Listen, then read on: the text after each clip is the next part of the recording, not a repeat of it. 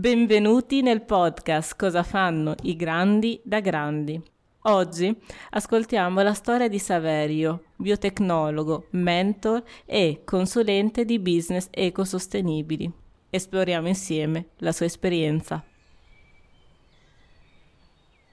Ciao Saverio e grazie per essere qui oggi. Ciao Fatima, è, un piacere essere qui con te e far parte di questa serie di podcast che eh, sembra molto interessante, quindi il piacere doppio. Grazie. E, prima di insomma, cominciare a, a, raccontarti, perché alla fine questo lo scopo è eh, creare uno spazio Sì. dove persone come te, professionisti, possono raccontare la loro esperienza e condividere con, con chi ci ascolta alcuni, eh, alcuni insegnamenti e lezioni che hanno appreso nel corso della vita. E volevo mm, fare una- un breve, sì, raccontare un attimo come ci siamo conosciuti, perché noi in realtà ci siamo conosciuti da poco, no? Ci conosciamo forse da qualche mese neanche, però mi sembra che sia subito nata una grande sintonia e anche un buon rapporto che molto probabilmente ci porterà a fare tante cose insieme in futuro. Speriamo. Ricordo, eh, speriamo, sì. Ricordo che avevo postato sul gruppo Vado in, eh, Vado in Africa un, un post un pochino ambizioso, un po' tanto, no? Qualcosa del tipo voglio scoprire eh, il potenziale ines- inespresso del Corno d'Africa. E tu mi avevi risposto, scritto in privato, abbiamo cominciato una chiacchierata e io sono subito stata rimasta affascinata da quello che fai, perché non, avevo- non conosco di persona, non conoscevo nessuno che faceva, che fa il lavoro che fai tu. E, e da lì, insomma, ci siamo sentiti un paio di volte e oggi sei qua, quindi grazie. Sì, eh, no, eh, ti ringrazio di nuovo per aver avuto il coraggio di venire fuori con una- un racconto, ma anche una richiesta, e questo è estremamente importante. Le persone spesso non, non trovano sostegno, ma quando poi eh, spontaneamente eh, raccontano chi sono e che cosa eh, desiderano fare, beh, eh, non si è sempre fortunati, ma in molti casi eh, si, si- come, come dice il detto, eh, se chiedi ti sarà dato, quindi eh, è quello che hai fatto tu. Il tuo posto mi è piaciuto eh, molto, c'erano dei punti in cui sì, ho, notato questo spirito ambizioso, questa voglia di Sì. fare tutto e subito e anche nel modo più alto delle, de- delle cose, del management, però poi eh, sì, è, è stato un piacere entrare eh, nei dettagli eh, de- della tua idea progettuale e di anche, diciamo, dirti un, un attimino come, come, come la interpretavo dal mio Sì. punto di vista, che sicuramente sarà, sarà diverso da quello di, di- di altri possibili partner, soggetti che hai incontrato lungo la tua Sì, strada. sì, sì. No, ma infatti forse questa è una cosa che mi ha colpito, insomma, di te. È il tuo approccio è completamente diverso dal mio. Cioè, hai notato delle cose nelle mie parole, oppure in quello che dico, in quello che faccio, che io non avrei mai considerato e nessuno attorno a me mi aveva mai detto qualcosa di simile. Però per me è stato veramente molto, molto, molto utile e mi ha fatto riflettere su alcuni argomenti che non avevo considerato o comunque a cui non avevo dato tanto peso. Ma tornando, insomma, allo scopo di questa, di questo confronto, questa chiacchierata oggi, e se ti dovessi presentare e dire chi sei, che cosa diresti? Eh, per farla breve, direi che eh, sono uno sviluppatore di progetti Mhm, sostenibili, eh, mhm, lavoro principalmente come consulente e mhm, fornisco servizi ad eh, organi profit e non profit che intendono ridurre il loro eh, impatto ambientale, eh, intendono ridurre gli sprechi che le loro aziende e i loro sistemi generano e che intendono anche aumentare la gamma di prodotti o di servizi che intendono eh, erogare. E quindi eh, si, si parla di sostenibilità, sostenibilità ambientale, sostenibilità eh, sociale, perché quella ci deve sempre essere e quella è, eh, diciamo, eh, secondo me il perno chiave su cui poi tu eh, vorrai sviluppare tutti i tuoi progetti. E poi c'è la sostenibilità economica, che molto spesso si scontra con quella sociale perché massimizzare il profitto in molti casi significa anche, diciamo, dimenticare alcune regole elementari di come poi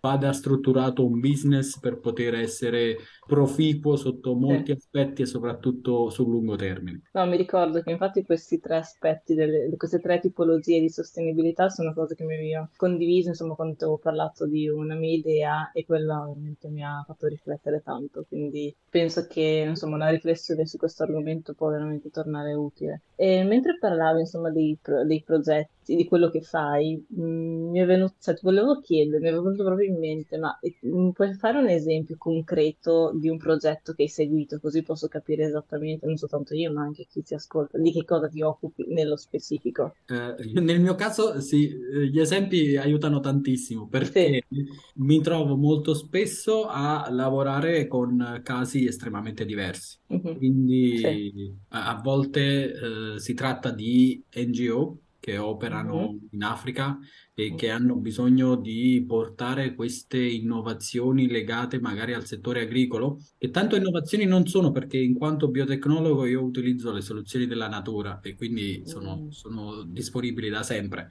e in alcuni casi eh, c'è la necessità di eh, estrarre il valore massimo dalle poche risorse che sono disponibili in loco e quindi mm-hmm. magari parliamo di un villaggio rurale dove ci sono poche possibilità, eh, però c'è qualche animale, magari c'è una fonte mm-hmm. idrica, okay. c'è qualche eh, bosco e allora mm-hmm. a quel punto si prova a trasformare eh, gli scarti che sono disponibili o le materie prime che sono disponibili per poter fare altre produzioni, quali ad esempio eh, la produzione di fertilizzanti a partire mm-hmm. dal letame, oppure la trasformazione degli scarti del uh, cibo che magari è, è, è, stato contaminato o per qualsiasi motivo non è disponibile per uh, la, l'alimentazione umana, e magari quello può essere in qualche modo recuperato e, ra- e rappresentare una fonte di nutrienti per poter produrre nuovi okay. mangimi mm-hmm. o attraverso delle fermentazioni produrre dei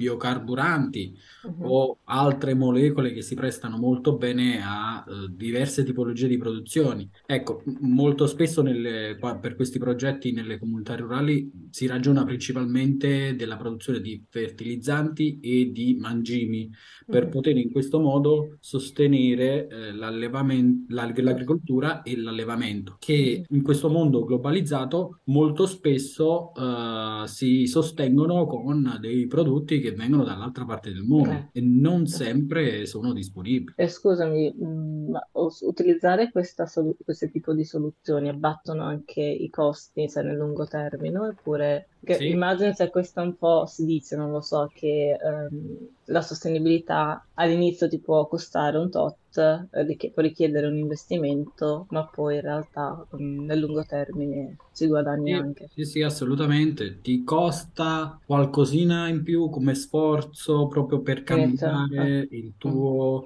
tuo, approccio a quella tipologia di business, uh-huh. perché inizi a ragionare in modo tale da sentirti una cellula indipendente che deve un po' autoprodursi o comunque deve assicurarsi tutto quello che è necessario e quindi non può aspettarsi la soia che magari viene dal Brasile, sì. uh, il fertilizzante che viene da chissà quale paese dall'altra parte del mondo. E poi eh, c'è da aspettare il container. Tra l'altro tutti questi spostamenti, ah, tutti, queste, tutti questi movimenti di materie comportano anche un grande inquinamento. E poi eh, ci sono tanti paesi che sono, eh, non hanno sbocco sul mare e quindi devono anche avere delle buone politiche di vicinato con i paesi che hanno i porti principali perché altrimenti poi eh, eh, passa un bel po' di tempo prima che possano avere eh, quello che gli serve. E quindi ehm, cambiare mentalità, far sì che ci possano, eh, nel limite del possibile, essere delle produzioni in loco, non solo crea lavoro e quindi uh-huh. eh, valorizza la forza locale giovane, presente eh, e poi soprattutto dà dignità alle persone perché sì. ogni qualvolta noi spingiamo qualcuno dov- a dover abbandonare quel, il luogo che lui identifica come casa, eh, in un certo modo lo stiamo snaturando e lo stiamo gli stiamo dando una, una- una forzatura che, che lo- che, eh, porterà poi ad uno spostamento, a un cambiamento che magari non è, non- non è desiderato. E quindi creiamo eh, lavoro sul posto e facciamo eh, in modo tale che le popolazioni possano eh, vivere dove vogliono e Mhm. eh, essere felici e, e soddisfatte con quello che fanno. Poi eh, generiamo un abbattimento della CO2 e di tutti i possibili inquinanti che sono associati a queste tipologie di produzioni che su scala industriale molto spesso vedono un cliente soddisfatto, ma un territorio da- da Ok. Quals- da qualche parte distrutto perché ci possono essere delle reazioni chimiche o di altra tipologia coinvolte, quindi eh, c'è c'è un rilascio di inquinanti e quando si creano degli inquinanti non si sa mai come poi essi vengano gestiti. E poi si, si crea, si crea anche economia nel, nel senso che quando eh, autoproduci, molto spesso hai quella sicurezza di non eh, necessitare esclusivamente di una sola fonte di approvvigionamento e poi autoproduci qualcosa che eh, nel mio caso è totalmente biologico e organico, comunque ha poche se non nessuna controindicazione e quindi stai effettuando un business che è estremamente stabile perché sono le incognite che poi portano il tuo business ad avere alti e bassi anche nella possibile redditività nel corso degli anni e quindi si adottano delle strategie eh, abbastanza particolari. In questo modo eh, si utilizza quello che è disponibile e eh, se, se lo è oggi, molto probabilmente lo sarà anche domani con un po', diciamo, di attenzione per quella che è la tua risorsa, il tuo Sì. approvvigionamento di materia prima. Ovviamente, eh, se eh, la, la foresta ci sta dando del legno, dobbiamo ricordarci anche di probabilmente non abbattere tutti gli alberi, ma fare Sì. in modo tale che si mantenga un certo equilibrio o che addirittura la foresta cresca. Ca- La stessa cosa vale per, diciamo, il recupero e la trasformazione del, del. E ovviamente ci devono essere degli allevamenti eh, coscienziosi. Molto, molto, molto interessante e questo veramente mi motiva e mi sprona veramente a, a trovare delle opportunità che ci che ci permetteranno di lavorare insieme magari su un progetto. E volevo chiederti, io so che mi avevi detto che hai viaggiato molto, in particolare del Mi- eh, Medio Oriente, però sei stato anche in Asia, eccetera. Questi spostamenti, que- questi viaggi, cosa, come ti hanno cambiato anche nell'approccio che è al lavoro? Eh sì, eh, guarda, eh, io non ho, non ho avuto modo di potermi confrontare con me stesso, sai, eh, Mm, vorrei aver avuto una macchina del tempo o uno, uno specchio capace di mostrarmi un'immagine di me stesso dieci anni prima. Eh, sarebbe stato molto interessante, però eh, sicuramente questi viaggi mi hanno aiutato tantissimo. Io credo di essere uno di quei eh, viaggiatori. Non mhm, sono quasi mai stato turista, sono sempre stato viaggiatore, esploratore e, e con questo voglio dire che eh, ho provato sempre ad avere gli occhi aperti e non solo a- ad ammirare un bel paesaggio, ma mi sono sempre chiesto eh, che cosa c'è qui, eh, quali sono le abitudini e perché eh, magari queste, queste tradizioni, queste abitudini, queste culture si sono instaurate e poi sono andate avanti nei, nei- nei- nei secoli. E, e questo mi ha aiutato tanto. Sono, sì, so- sono uno curioso. eh, No, si vede, sì, sì. E, e- e nulla, quindi eh, ho- credo di aver eh, assorbito un Mhm. po' di eh, bellezza del mondo tu- da tutti i luoghi in cui sono stato e, e- e mi auguro di, eh, di- di- di essere, diciamo, una, una buona espressione di quello che ho assorbito. E nello specifico, se hai notato, da quando sei cominciato a spostarti anche per lavoro, se hai notato che a livello di lavoro questo ha avuto proprio un impatto, non so, sul tipo di approccio che utilizzi, come biotecnico, oppure, non so, sono mie considerazioni che magari non, vanno applicate, che non si applicano al tuo contesto. Oggi sono uno sviluppatore di soluzioni sostenibili, Sì. però le cose sono cambiate, sono cambiate Eh, nel corso della mia vita. Eh, Cioè, io sono figlio di piccoli imprenditori, sì. quasi non ricordo più quale potesse essere il mio sogno da bambino a livello, diciamo, di occupazionale, però eh, essendo nel mondo del commercio ho sempre pensato di eh, lavorare poco e guadagnare tanto.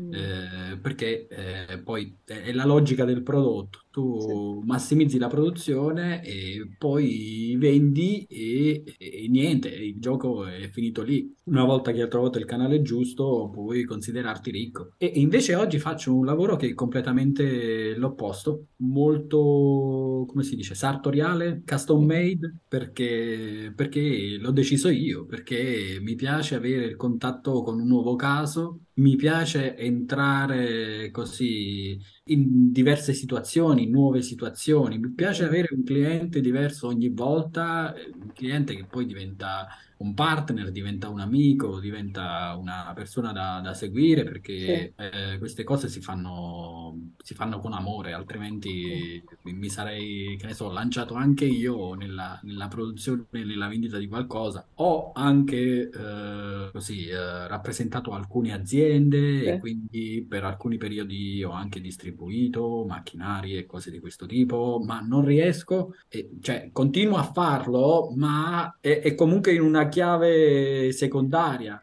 Eh, Non riesco ad abbandonare questa passione per lo Mhm. sviluppo di una soluzione che sia perfettamente, come dire, calzante sul, sul tuo caso specifico, perché poi eh, de- devi entrare in co- una certa sorta di compromesso e Mhm. dire, vabbè, eh, quello che ho disponibile può andarti bene al 60-70%, prenditela così e, Sì.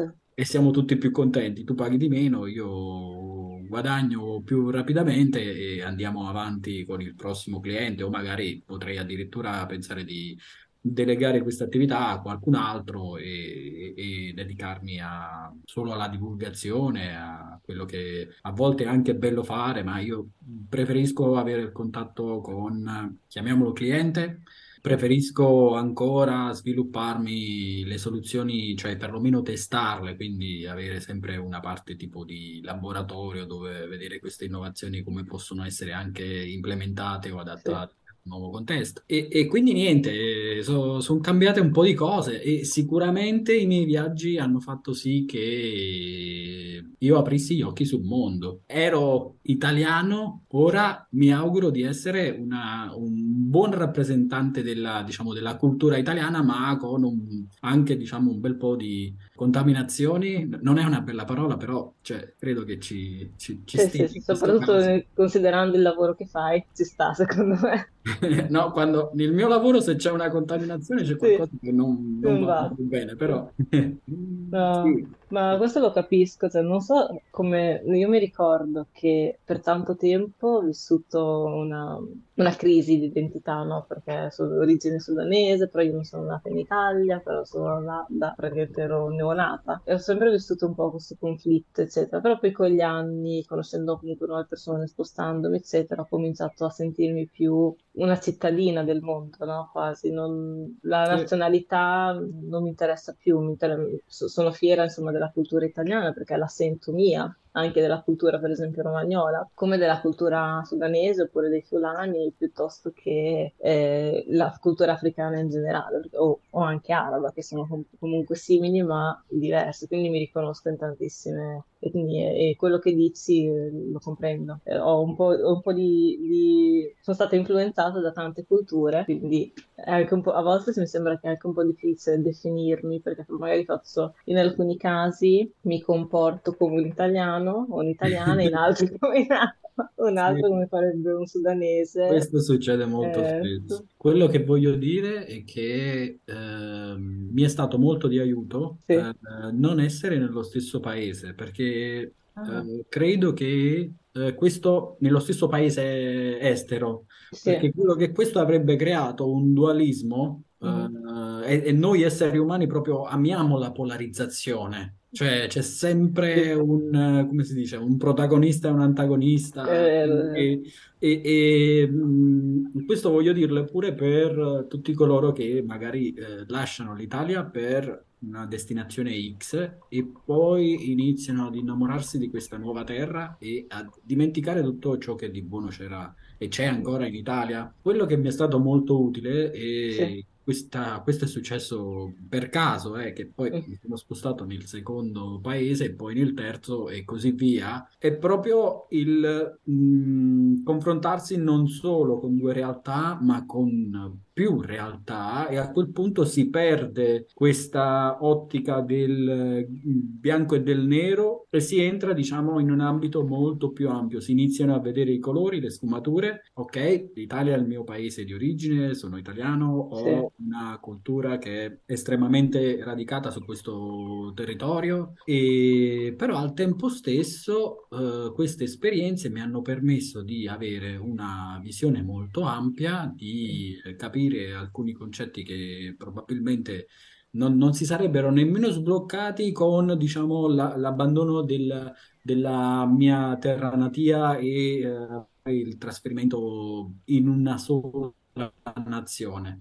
Sì. quando si vive la globalità che si può effettivamente eh, capire che, secondo me, non c'è nessuna, nessun paese perfetto o nessuna destinazione che possa rispondere appieno a tutte le esigenze o a tutti i desideri che, che- che una persona potrebbe avere. E, e lì eh, ti si aprono veramente gli occhi, almeno è stato così per me. Poi ci sono persone che veramente sono felici, contente e hanno esperienza da vendere, eh, restando nel loro fazzoletto di terra. Però nel, mio caso è, è stato molto utile, eh, cambiare diversi contesti e capire che effettivamente c'era del buono dappertutto e che eh, la bellezza sta proprio nella diversità. Wow, bellissimo quello che hai detto. Mi sembrava di sentire quello che pensavo, però ho detto meglio.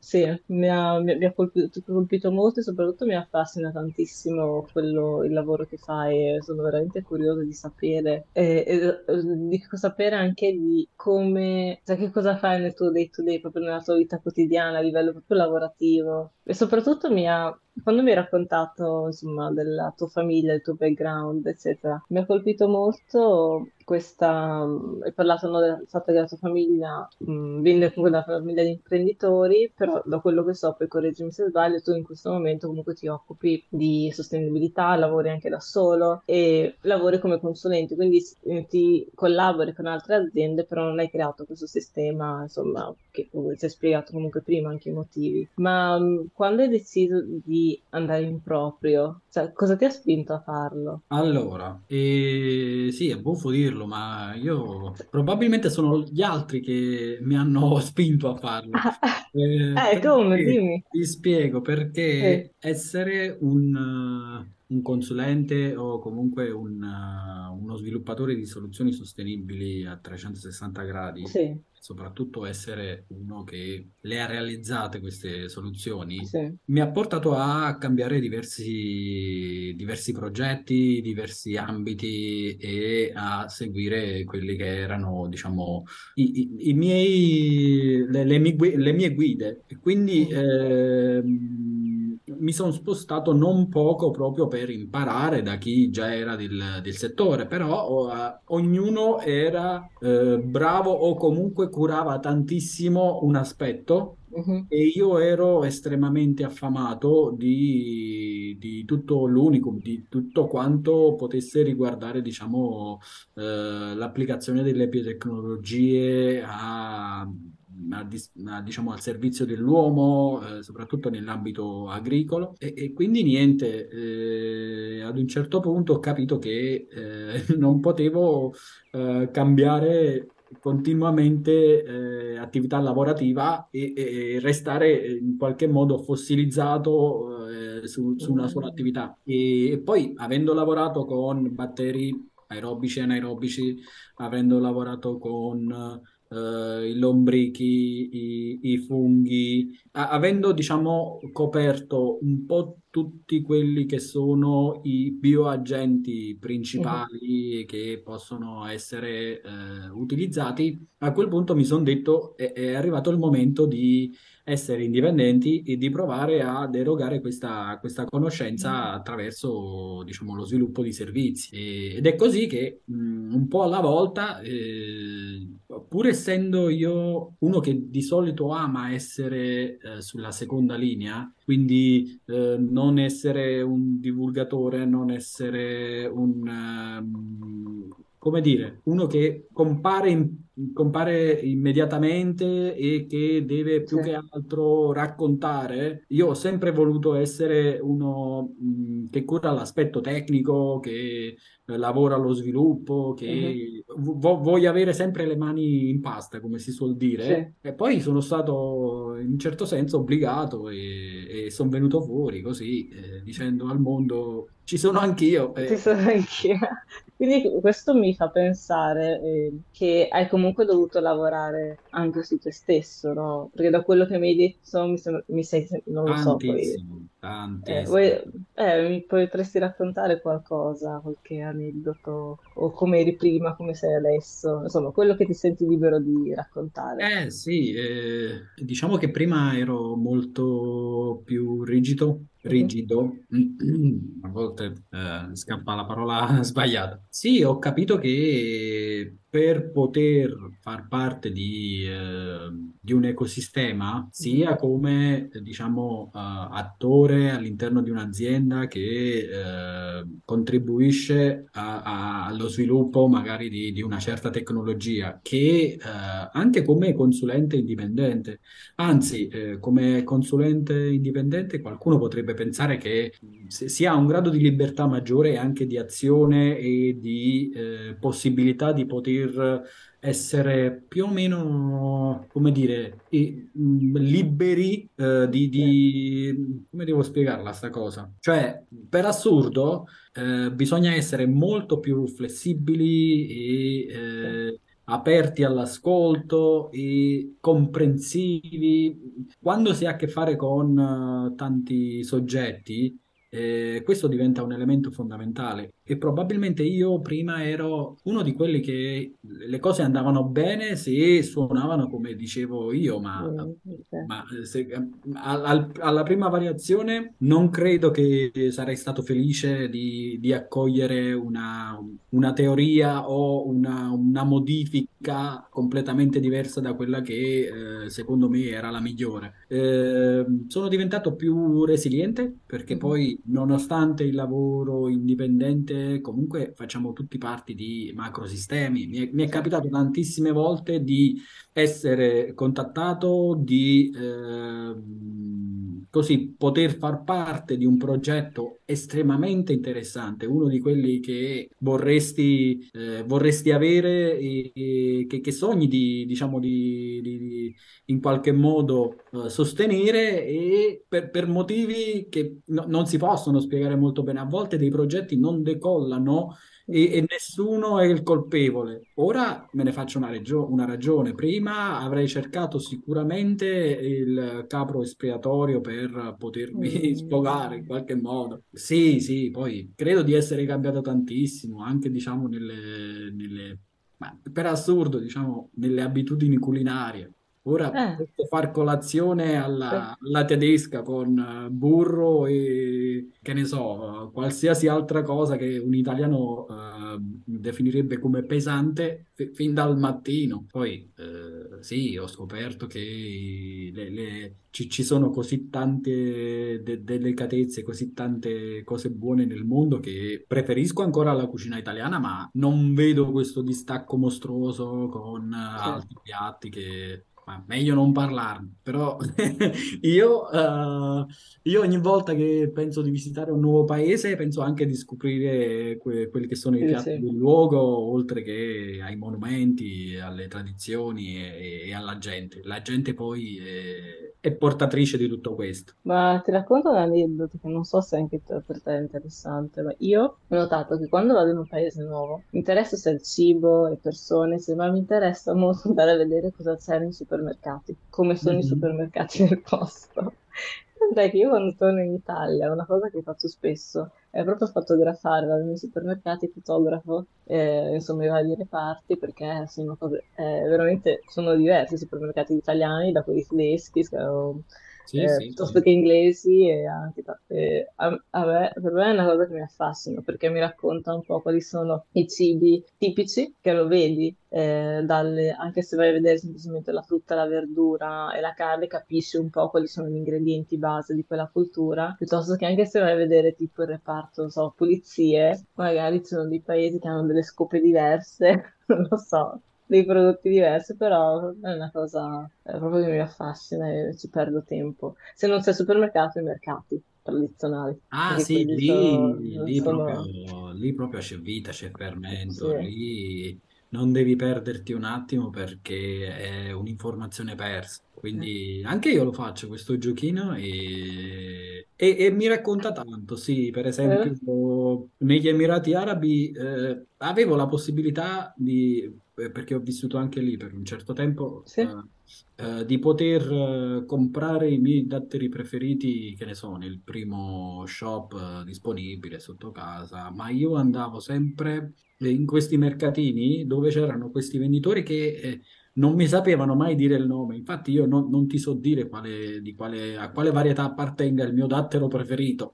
Uh-huh. Però eh, era bello vederli tutti battagliare per uh, il miglior cliente e offrire questi, questi assaggi e, e, e, vedere anche quanto, diciamo, uh, ci tenessero ad entrare così in comunicazione con me. Eh, sono Dai, bellissime esperienze. Cioè, visto qua, cioè, tu lo sai perché hai vissuto, però ci sono veramente tantissimi tipi. Eh, io non so, non l'ho mai contato, ma dovrei un giorno, spero che insomma, appena posso ti farò assaggiare i datteri sudanesi, che secondo me sono buonissimi. Mm-hmm. Sono diversi. Eh, eh, che già comunque anche in Sudan ci sono tanti tipi, come insomma nei paesi del Golfo, no? Eh, anche con colori diversi. Però proprio il sapore è completamente diverso. Sanno di casa. Eh, sì, sì, sì.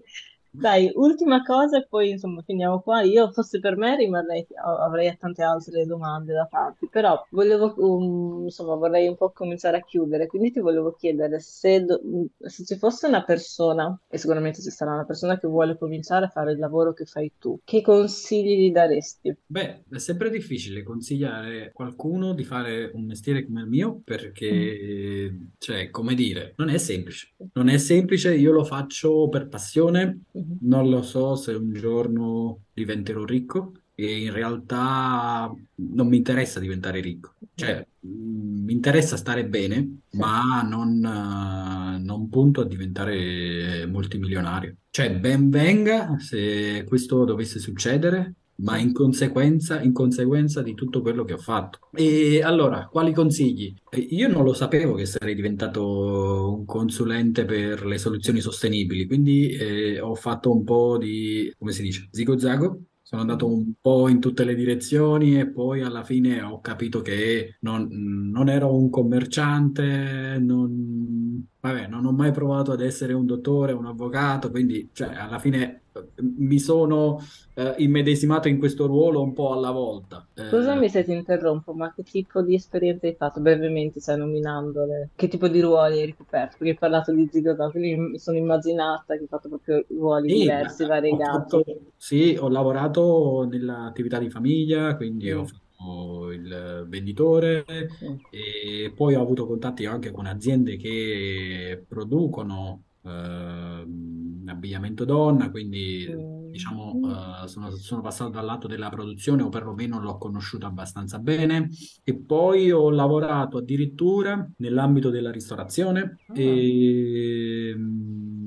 ho fatto anche per un breve periodo ho, ho fatto il valutatore, sono stato valutatore della qualità dei servizi. Poi cos'altro? Io non ho una buona memoria, però diciamo le cose non ce, le, non ce le ho molto spesso sul, sul- sulla punta della lingua, ma poi Sì, sì, una volta mi vengono e sì, di attività ne ho, ne ho, ne ho fatte tantissime, un po' in tutti i settori, addirittura poi ho- n- non si possono chiamare proprio attività lavorative, ma ho partecipato ad alcuni progetti dove io ero veramente, diciamo, al limite dell'accettabilità. Ho lavorato ad alcuni progetti di edilizia sostenibile dove mi trovavo ad essere in gruppo con architetti, con ingegneri eh, eh, di diversa tipologia e insieme a loro ho progettato alcuni sistemi per poter recuperare edifici in disuso e, per- e- Ah, e- e, diciamo renderli eh, non solo esteticamente gradevoli, ma anche diciamo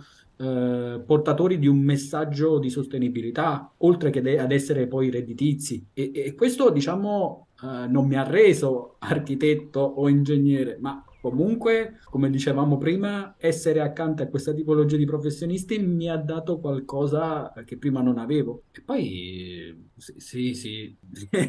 Eh, sono, sono stato anche, diciamo, in una- in un business tour in Cina e lì dovevo in qualche modo eh, presentare eh, questo prodotto IoT, quindi completamente digital, leg- legato alle risorse rinnovabili e eh, sedermi ai tavoli con eh, le istituzioni, con le università, con questi grandi imprenditori. E quindi, nonostante il fatto che io abbia sempre desiderato essere quello che sta eh, lì a, a sviluppare, a lavorare in, diciamo, in, in sordina, essere così in disparte, poi mi sono ritrovato sempre sì, nel, sì, nel mezzo al centro dell'attenzione. bellissimo Quindi il mio consiglio è, se si è decisi eh, di intraprendere una certa strada, è importante avere gli occhi aperti e una visione di ampio raggio, ma non bisogna mai perdere il focus se si vuole raggiungere il proprio obiettivo il prima possibile. Quindi, una volta che si è eh, deciso di intraprendere il percorso X, si, eh, ci si magari ci si ferma un attimo, miglio dopo miglio, per poter valutare il proprio percorso, per poterlo perfezionare, ma si procede per quella strada e tutto quanto è attorno diventa accessorio. Non va assolutamente ignorato, anche perché se non, se non ti guardi attorno non riesci nemmeno poi a, a- raddrizzare il tiro, perché quello che eh, ho fatto ieri probabilmente oggi va ancora bene, ma se non eh, capto le, le- le vibrazioni che mi circondano, probabilmente io domani non avrò que- quella visione giusta per poter essere ancora competitivo, performante e allineato con quello che il mercato richiede. E quindi mantenere sempre eh, gli occhi aperti. Nonostante la strada sia- debba essere per forza di cose, e non importa quanto si sia intelligenti, multitasking o qualsiasi cosa si voglia, mantenere sempre il focus su un proprio, eh, su un solo obiettivo e una volta raggiunto, magari si può passare al successivo. consiglio molto molto valido che secondo me può essere applicato in realtà a qualsiasi ambito, non soltanto il tuo. Sì, credo E diciamo che se devo eh, riflettere un pochino ad alta voce quello che- su quello che mi hai raccontato, da quello che ho capito è che mi, hai rassicurato indirettamente, nel senso che ci sono tante persone incluse che hanno fatto tante cose, tante cose diverse e a volte sembra che stiamo facendo delle cose così a caso e che anco- perché ancora non abbiamo individuato la nostra passione. Però dalla storia che mi hai raccontato tu ho, mm, ho capito, insomma, una, una nuova conferma che tutte le esperienze che facciamo ci portano, ci, ci danno qualcosa e ci aiutano ad essere la persona che siamo oggi, però allo stesso momento è importante avere una visione, una- quasi un, un obiettivo da raggiungere, che non deve essere per forza l'obiettivo finale assoluto della vita, ma ci deve essere qualcosa che ti porta avanti. E allo stesso momento è importante ogni tanto fermarsi e riflettere se quello che stiamo facendo è in linea con quello che vogliamo ottenere. Sì, sì, sì, esatto. O perlomeno questa è, eh, questo è il modo in cui oggi io mi sento di, gi- di giustificare il mio percorso, eh, sia quello passato che, che futuro. Poi eh, non lo so, magari fra un anno ci, ci rivedremo e, Eh, e sarà cambiato qualcosa. Avrai il nuovo metodo. E niente, ti ringrazio insomma per aver condiviso con me eh, la tua storia, eh, le tue esperienze e anche le lezioni di vita. Spero appunto che ci saranno altre occasioni in cui potremo discutere eh, della tua esperienza, magari anche della mia. E niente, ti ringrazio. È stato un piacere, lo ripeto, e mm, spero veramente che tu possa continuare questa serie di podcast perché ci vedo, ci vedo tanto valore dentro. Quindi eh, poi eh, io stesso sarò uno dei, dei, dei, fruitori di questi servizi, di questi, di questi contenuti. Sono sicuro che eh, dopo di me verranno tante altre persone che eh, racconteranno le loro storie e ehm, confido nella, nel tuo buon gusto di saper scegliere le persone. oh, la pressione. no, grazie. Grazie, insomma, soprattutto per um, aver, cioè, quando ti ho presentato il progetto, comunque mi hai trasmesso molto, cioè, mi, mi, mi è sembrato che credi, credi in questo progetto, in quello che sto facendo e mi hai trasmesso molto sostegno, quindi ti ringrazio. E secondo me le persone che ho intervistato, che sto, intervisterò, sono molto interessanti, proprio con esperienze completamente diverse da quelle che hai dato tu, però c'è un filo, ci sono dei punti che sono in comune, tipo la crescita personale, quindi mettersi in discussione e tenere, avere una mente aperta. Sì. Eh, quindi, grazie. Grazie a te di nuovo, ciao.